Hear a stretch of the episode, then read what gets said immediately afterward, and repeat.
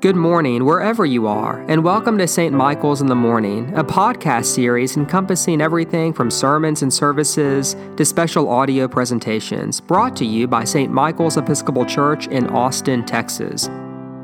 For more information or to make a donation to St. Michael's, please visit www.st-michaels.org.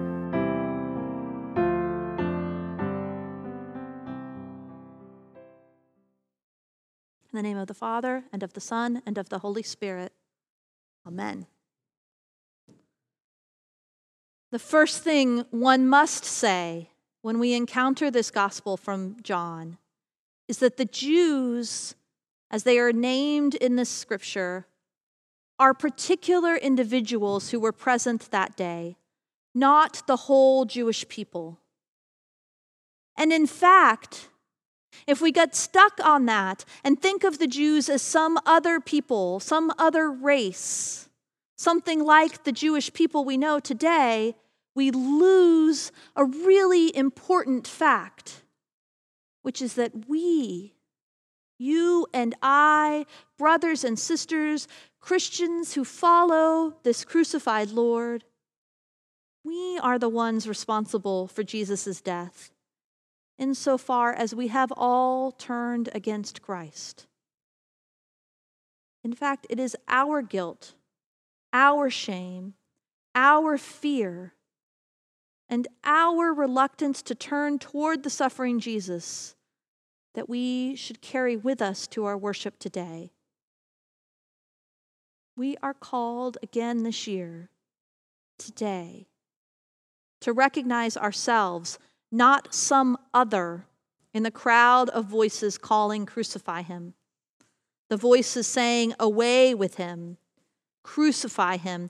Those voices belong not to some other race of people removed from us by time and space. Those are our voices, echoing back to us across the centuries and through the scriptures. The cross holds an innocent man guilty of no crime, and we who would call ourselves his followers, we are the ones convicted by its power. We are the ones who would turn our backs and hand him over to the powers to be put to death. We are the ones who would mock him without sympathy while he suffers. We are the ones who would join Peter at that fire and claim not to know him while he even in that moment, was inside speaking his bold and dangerous truth. And so each year we are called into this remembrance to again place ourselves into the narrative, to find ourselves in the angry crowd, among the unfaithful disciples, as mocking witnesses to Jesus' unflinching, unwavering faithfulness and his death. And to witness is the faithful response today. We are called to sit with the discomfort, with the unsatisfying, it is finished, with these dark and scary last hours, and to witness them. John's gospel is full of witnesses whose testimony changes the world. The woman at the well who tells the whole town of her encounter. The disciples inviting one another to come and see. The witness alluded to in today's passage who saw the blood and the water flow from his side. The women at the cross. Even Joseph of Arimathea, a silent witness who uses his actions as testimony to provide what dignity he can to Jesus' broken body. And Nicodemus, a witness who kept his identity a secret and yet was there alongside, tending to the body.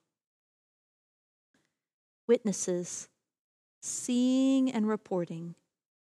That is what we are called to be as followers of Jesus in John's gospel. And it is our particular call on Good Friday.